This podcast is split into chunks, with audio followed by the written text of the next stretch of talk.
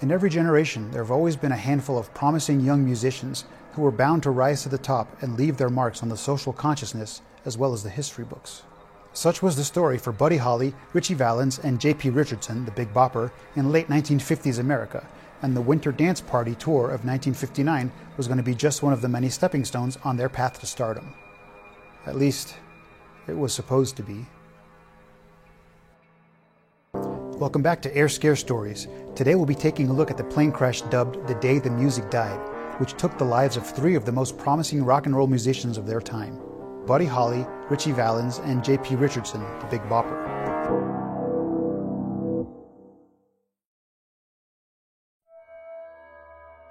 It's November 1958, and Buddy Holly had just recently left his band The Crickets, hoping to get more into the production and publishing side of the music business. The Crickets had enjoyed great success with Holly at the helm, including their first hit song, That'll Be the Day, which had peaked at number 3 on the Billboard Top 100 chart in September of 57. The band was so successful in rock and roll that other upcoming bands had already started covering some of their songs. One of those bands would eventually become the Beatles. Yep, the Beatles. That should tell you how influential Buddy Holly and the Crickets were back then. Beatles, Crickets, the 1950s were weird. After leaving the Crickets, Buddy Holly was pretty broke. That's because their manager, Norman Petty, had allegedly stolen all their money. Nice. On top of that, he also wanted to move to New York to live with his new wife, Maria Elena, who was also now pregnant with their first baby. So he signed up with the General Artists Association, or GAC, who were planning a tour in Britain, which he wanted to be a part of. But that wasn't going to happen right away.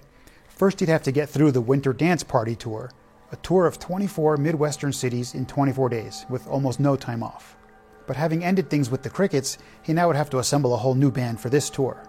For the new band, he brought in Waylon Jennings to play bass guitar, Tommy Allsup for the electric guitar, and Carl Bunch for the drums.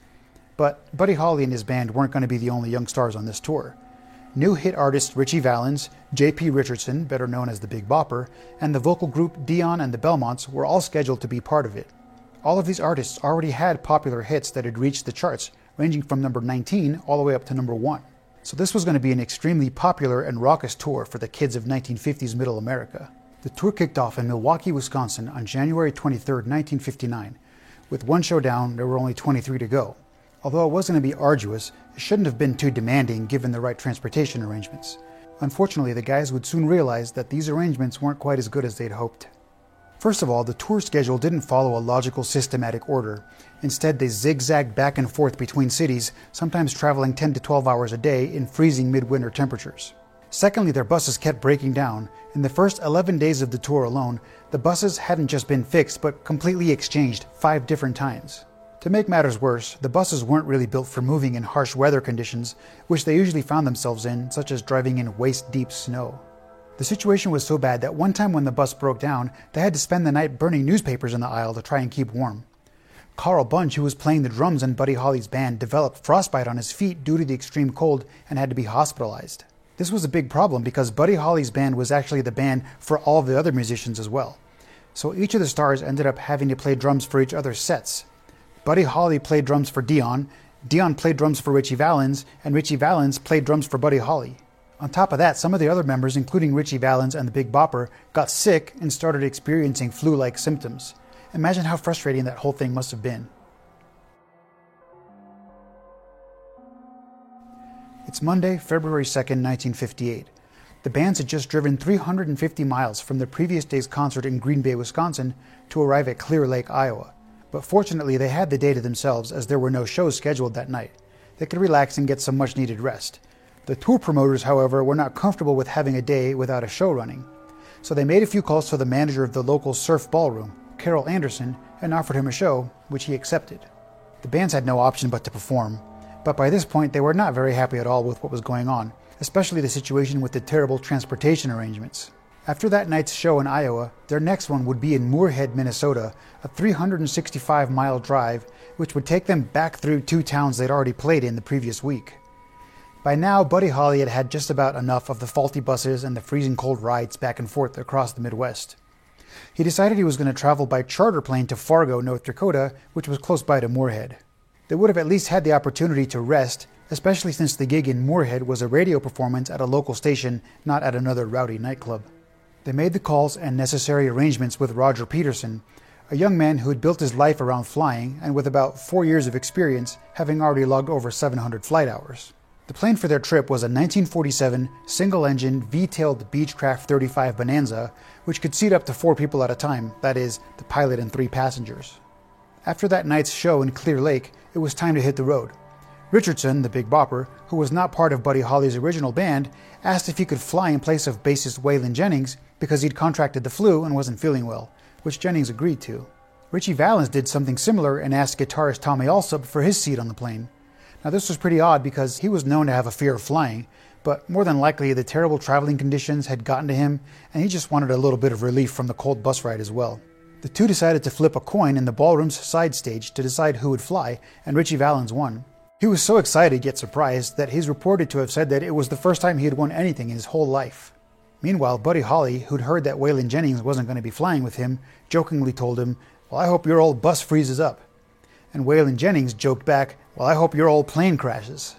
This interaction would end up being remembered, but for all the wrong reasons.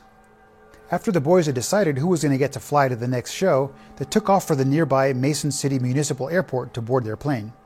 The weather at the time of departure consisted of light snow with a cloud ceiling of 3,000 feet and a visibility of 6 miles. This weather sounded good enough for the pilot, so they all climbed aboard and the plane took off at 1 o'clock in the morning on February 3, 1959. This weather briefing, however, failed to mention that the weather along their planned route was quickly deteriorating. Without this crucial information, pilot Roger Peterson and his three passengers took off into the freezing cold night.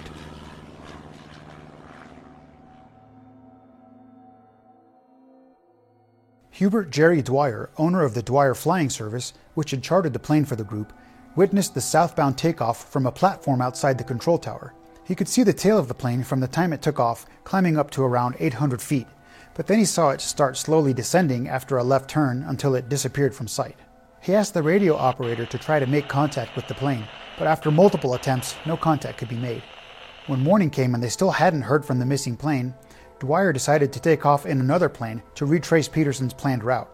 After just a few minutes, he spotted the plane's wreckage less than six miles northwest of the airport. He quickly called the sheriff's office and deputies were dispatched to the site. What they saw was heartbreaking to say the least.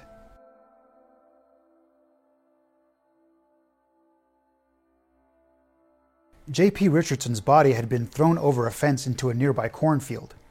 Peterson's body had been entangled in the wreckage, and the bodies of Buddy Holly and Ritchie Valens had been ejected from the fuselage and laid on the cold ground nearby none of the four men had survived. Since the other musicians were already en route to Minnesota, Carroll Anderson, the owner of the Surf Ballroom, was called on to identify the bodies. The county coroner visited the scene and stated that all four men had died instantly due to massive head trauma. Based on the findings from the official investigation, it was concluded that the plane had hit the ground banked steeply to the right in a nose down attitude and at an estimated speed of 167 miles per hour.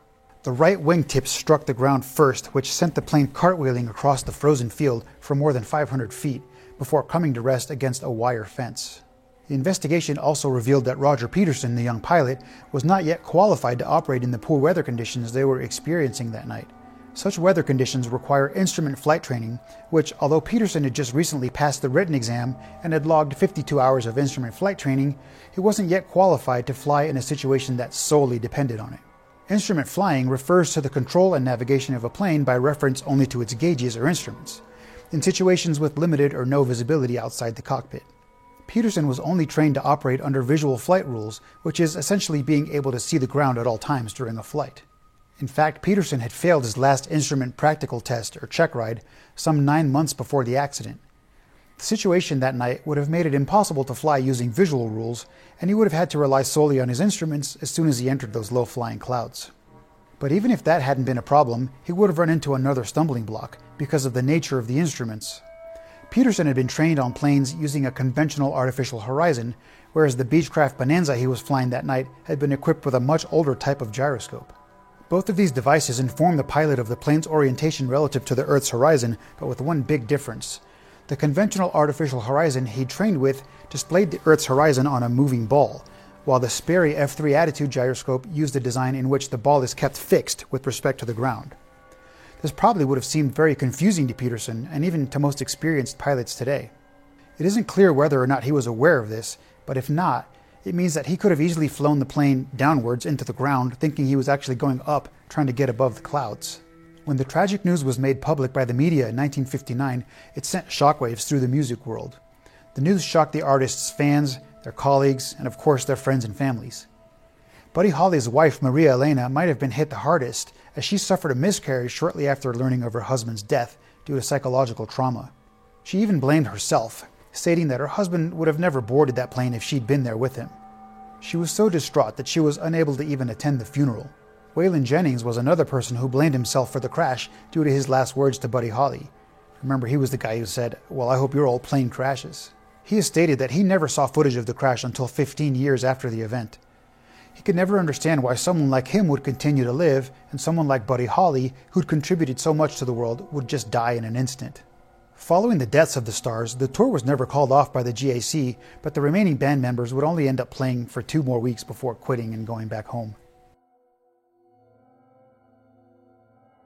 This accident had a profound effect on the music industry and the consciousness of the teenagers and young adults of the 1950s. Several movies have been made about the lives and tragic deaths of these musicians, including the Buddy Holly story in 1978 and La Bamba in 1987. But probably the most well known and moving retelling of the story has got to be the song The Day the Music Died by Don McLean. It tells the story of how he was a 13 year old boy at the time of the crash and the profound effect it had on him and his whole world. It also goes on to describe some of the radical social and cultural changes that occurred in the 1960s in America and around the world, and the loss of innocence of his generation. He pinpoints the plane crash as the straw that broke the camel's back and started the baby boomer generation on their journey down the road to disillusionment. He perfectly captured the feelings of shock, loss, and anger about the deadly crash, and forever immortalized that loss of innocence as the day the music died.